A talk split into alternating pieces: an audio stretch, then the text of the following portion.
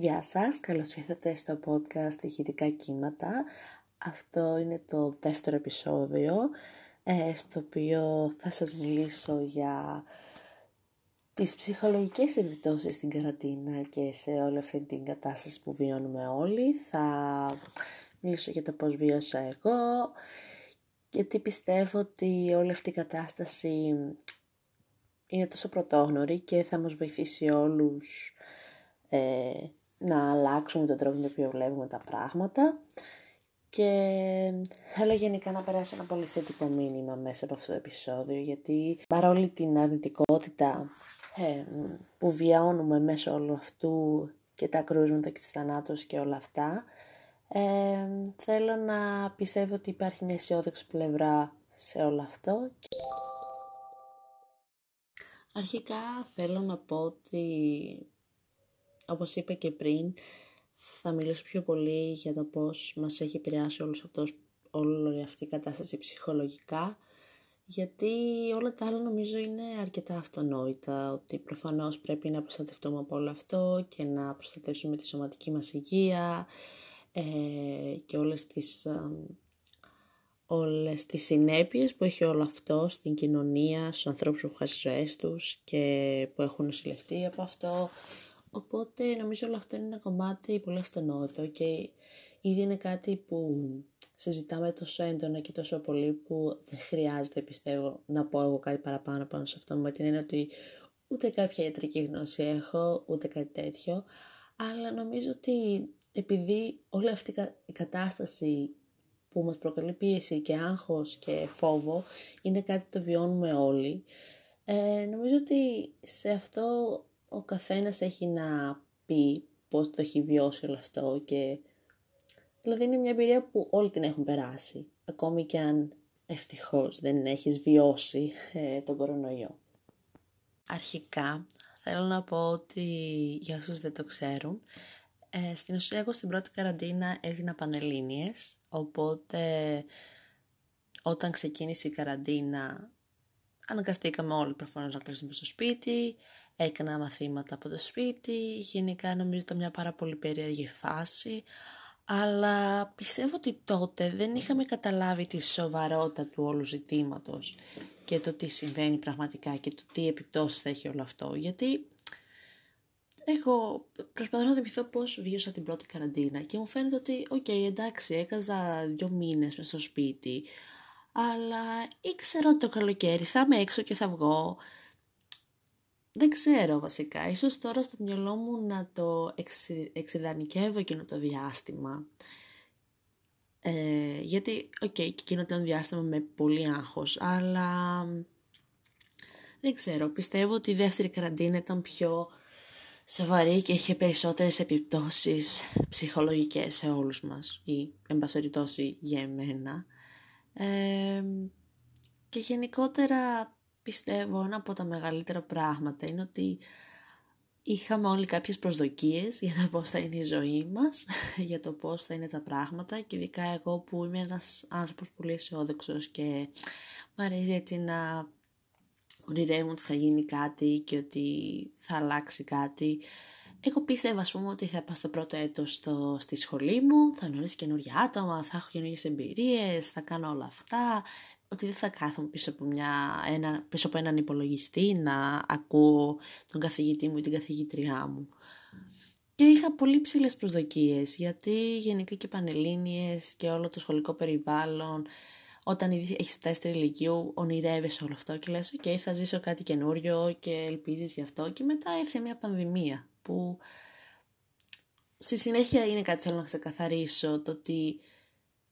τι θέση μπορεί να έχει ο καθένας σε όλο αυτό. Γιατί εγώ είμαι σε μια πολύ πιο ευνοϊκή θέση από ότι ένας γιατρός που δουλεύει στο νοσοκομείο ή που ένας που έχει χάσει κάποιον δικό του από κορονοϊό. Και ο καθένας μιλάει από τη δικιά του θέση και από το πώς βίωσε το κάθε πράγμα και το, το ότι εγώ θα παρουσιάσω κάποια δυσκολία στο πώς το βίωσε όλο αυτό δεν υποβαθμίζει τις δυσκολίες που θα έχει βιώσει κάποιος γιατρός που είναι ας πούμε για τις δυσκολότερες δουλειές αυτή την περίοδο, έτσι. Γιατί είναι και αυτό θέλω να τα ξεκαθαρίσω, γιατί πραγματικά εκτιμώ όλους τους ανθρώπους που έχουν προσπαθήσει και πραγματικά νιώθω ευγνώμων και τυχερή που ευτυχώς ένας δικός μου κοντινός άνθρωπος δεν, έχει, δεν το έχει βιώσει, ούτε έχει φύγει και νιώθω ευγνώμων και τυχερή γι' αυτό. Οπότε, όπως έλεγα, η πρώτη καραντίνα πιστεύω για μένα ήταν, πέρασε πιο απλά και στη δεύτερη καραντίνα ήταν που όλα κάπως άρχισαν να γίνονται πιο πιεστικά και να υπάρχει περισσότερος φόβος και ένα μεγαλύτερο άγχος γιατί ξαφνικά θα φτάσουμε στο Μάρτιο και όλη αυτή η κατάσταση έχει διαρκέσει ήδη ένα χρόνο και δεν θα βγούμε από όλη αυτή την κατάσταση για πολλούς ακόμα μήνες. Αλλά στην ουσία αυτό που θέλω να πω στο συγκεκριμένο επεισόδιο είναι ότι μέσα αυτήν την καραντίνα προσωπικά συνειδητοποίησα αρκετά πράγματα και έμαθα ότι δεν χρειάζεται απλώς να επιβιώσω εντός αγωγικών από αυτήν την κατάσταση. Έχω το δικαίωμα και πρέπει να βιώσω ακόμη και την κάθε μέρα μέσω καραντίνας με τον καλύτερο τρόπο που μπορώ. Γιατί δεν ξέρω, θέλω να πιστεύω ότι όλη αυτή η φάση που περνάμε όλοι μαζί, κάθε, καθένας στο δικό του τρόπο, ε, μας δοκιμάζει με κάποιο τρόπο και ότι όλοι μας δοκιμαζόμαστε στο να μπορούμε να κάνουμε το καλύτερο που μπορούμε σε μια τόσο δύσκολη και περίεργη κατάσταση. Οπότε προφανώς και εγώ έχω τις μέρες μου που με το άγχος και ο φόβος και η απεσιοδοξία και όλα αυτά, αλλά έμαθα και χαίρομαι γι' αυτό ότι μέσα στη δεύτερη καραντίνα ότι μπορώ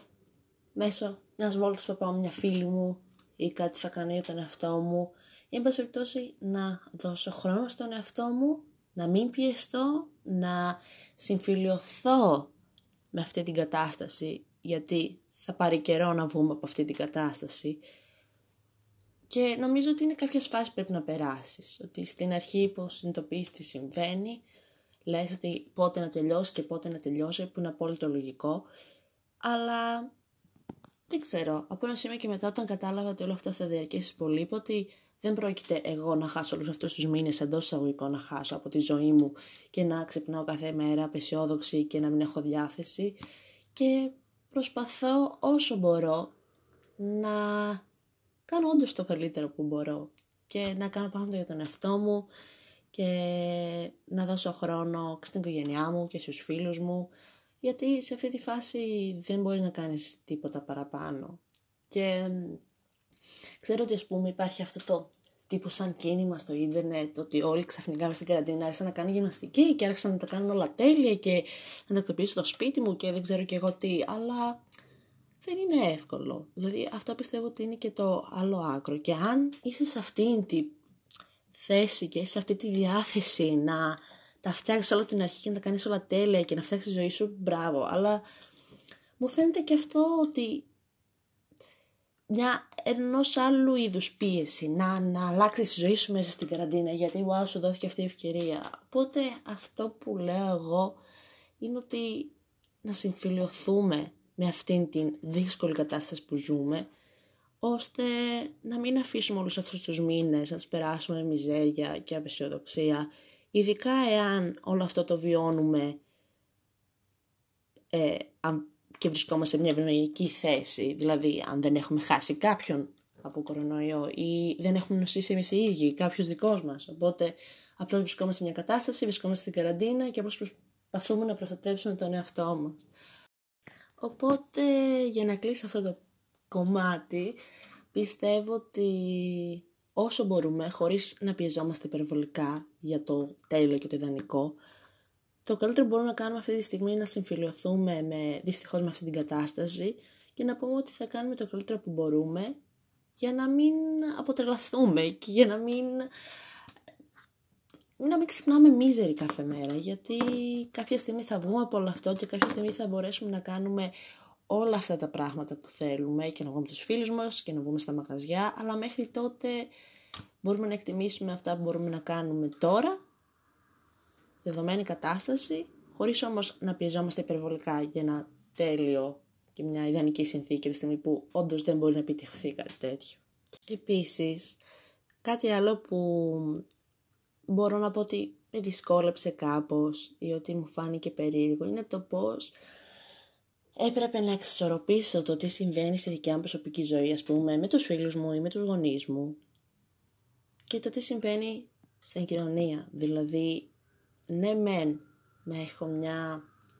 συνέστηση του τι συμβαίνει στην κοινωνία και το ότι ξέρεις πεθαίνουν τόσοι άνθρωποι και συμβαίνει αυτό και καραντίνα και lockdown και όλα αυτά χωρίς όμως να αφήσω όλο αυτό να επηρεάσει στο 100% τι συμβαίνει στην προσωπική μου ζωή και απ' την άλλη ένιωθω την ανάγκη να μην αφήσω και αυτά που συμβαίνουν μόνο στην προσωπική μου ζωή να ε, αποκλείσουν και τη σκέψη για το συμβαίνει γενικά στην κοινωνία. Δεν ξέρω αν μπορώ να εκφράσω ακριβώς αυτή τη σκέψη μου, αλλά είναι μια συνειδητοποίηση που έχω κάνει νομίζω και αυτή τη συνειδητοποίηση, ε, αυτή τη σκέψη μέσα στη δεύτερη καραντίνα, ότι γενικότερα πρέπει να εξορροπήσουμε το πώς, το τι συμβαίνει, τα γεγονότα που συμβαίνουν στη δικιά μας προσωπική ζωή, το δικό μας κοινωνικό περίγυρο, τους γνωστούς μας, τους φίλους μας και το τι συμβαίνει γενικά στην κοινωνία για κάποιον που δεν ξέρεις ή τι συμβαίνει στην οικονομία, στην πολιτική. Και νομίζω ότι υπό αυτές τις συνθήκες είναι πολύ δύσκολο να μην αφήσεις το τι συμβαίνει στην κοινωνία, στην οικονομία, στην πολιτική. Να μην το αφήσεις όλο αυτό να πειράσει εσένα ως άνθρωπο και να σε καταβάλει όλο αυτό. Γιατί απλώς είναι έτσι συνθήκη και πιστεύω ότι και αυτή είναι μια δυσκολία που μερικές φορές όντως σε καταβάλλεται ότι μπορεί να ακούσει ότι συμβαίνει γενικότερα στον έξω κόσμο, ενώ ευτυχώς, ξαναλέω, μπορεί να μην το έχεις βιώσει εσύ ο ίδιος. Ε, και πιστεύω ότι γενικότερα εμείς τα πιο νέα άτομα που έχουμε και πιο εύκολη πρόσβαση στο διαδίκτυο και σε όλες αυτές τις εφαρμογές, TikTok, Instagram κτλ. Ε, πιστεύω ότι μας είναι λιγάκι πιο εύκολο να αποδράσουμε το εισαγωγικών από όλη αυτή την κατάσταση γιατί θα ασχοληθούμε με κάτι πιο επιφανειακό που μπορούμε να δούμε στα social media ή ότι μπορούμε πολύ πιο εύκολα να κοινωνικοποιηθούμε και να μιλήσουμε με τους φίλους μας μέσα των social media ενώ οι άνθρωποι που είναι λίγο μεγαλύτεροι από εμάς δεν έχουν την ίδια ευκολία που είναι και απόλυτα λογικό. Και θα επικεντρωθούν πολύ περισσότερο στο τι συμβαίνει στον έξω κόσμο, γιατί ίσως δεν έχουν κάποιο μέσο συγκεκριμένο να κρατήσουν τις συνήθειες που είχαν στην προσωπική τους ζωή. Οπότε πιστεύω ότι άλλο ένα θέμα που έχει ανακύψει στην, μέσα στην καραντίνα και μέσα στην πανδημία είναι αυτό το ότι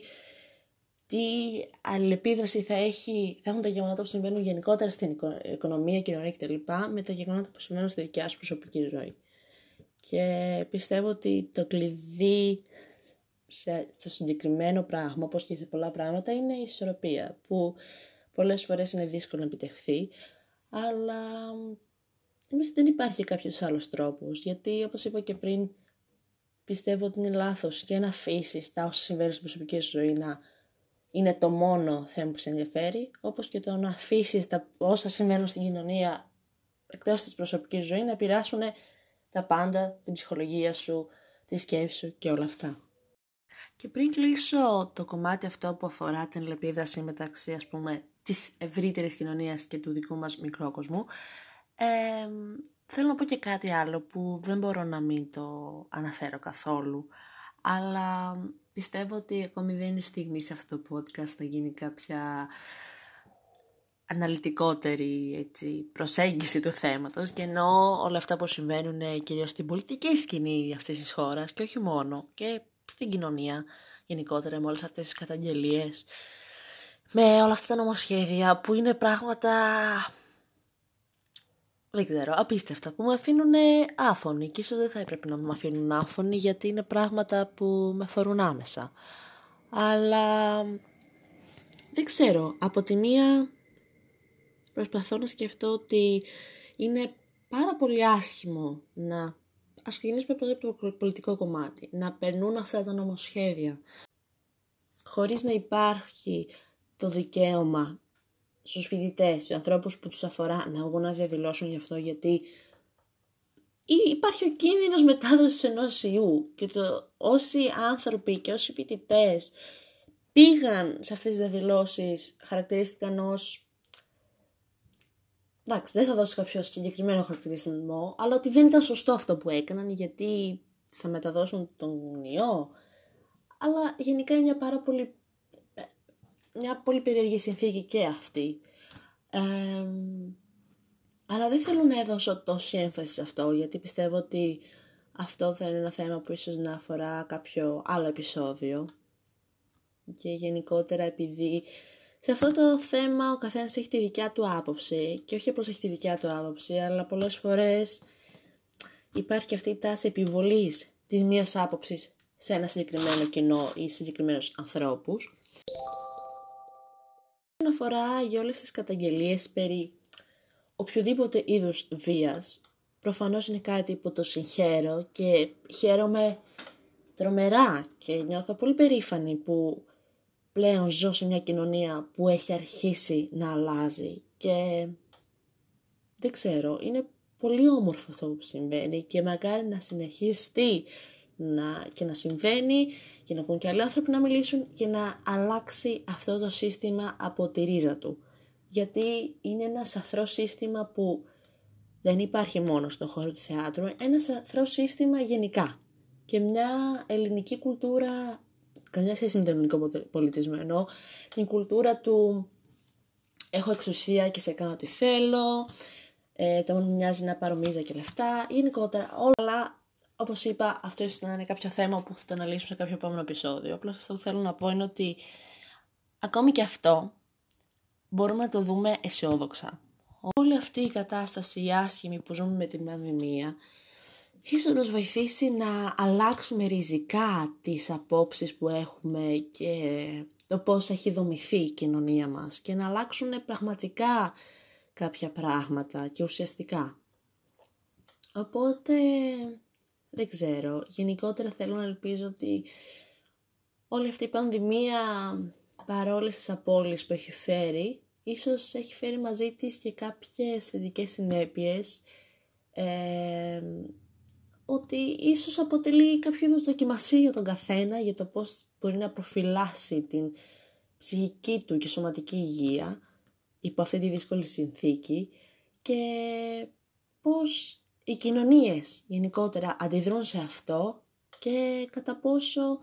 όντως όταν οι άνθρωποι μένουν μόνοι τους και σκέφτονται πράττουν πιο σωστά από ό,τι έπραταν πριν. Οπότε Νομίζω αυτά είχα να πω.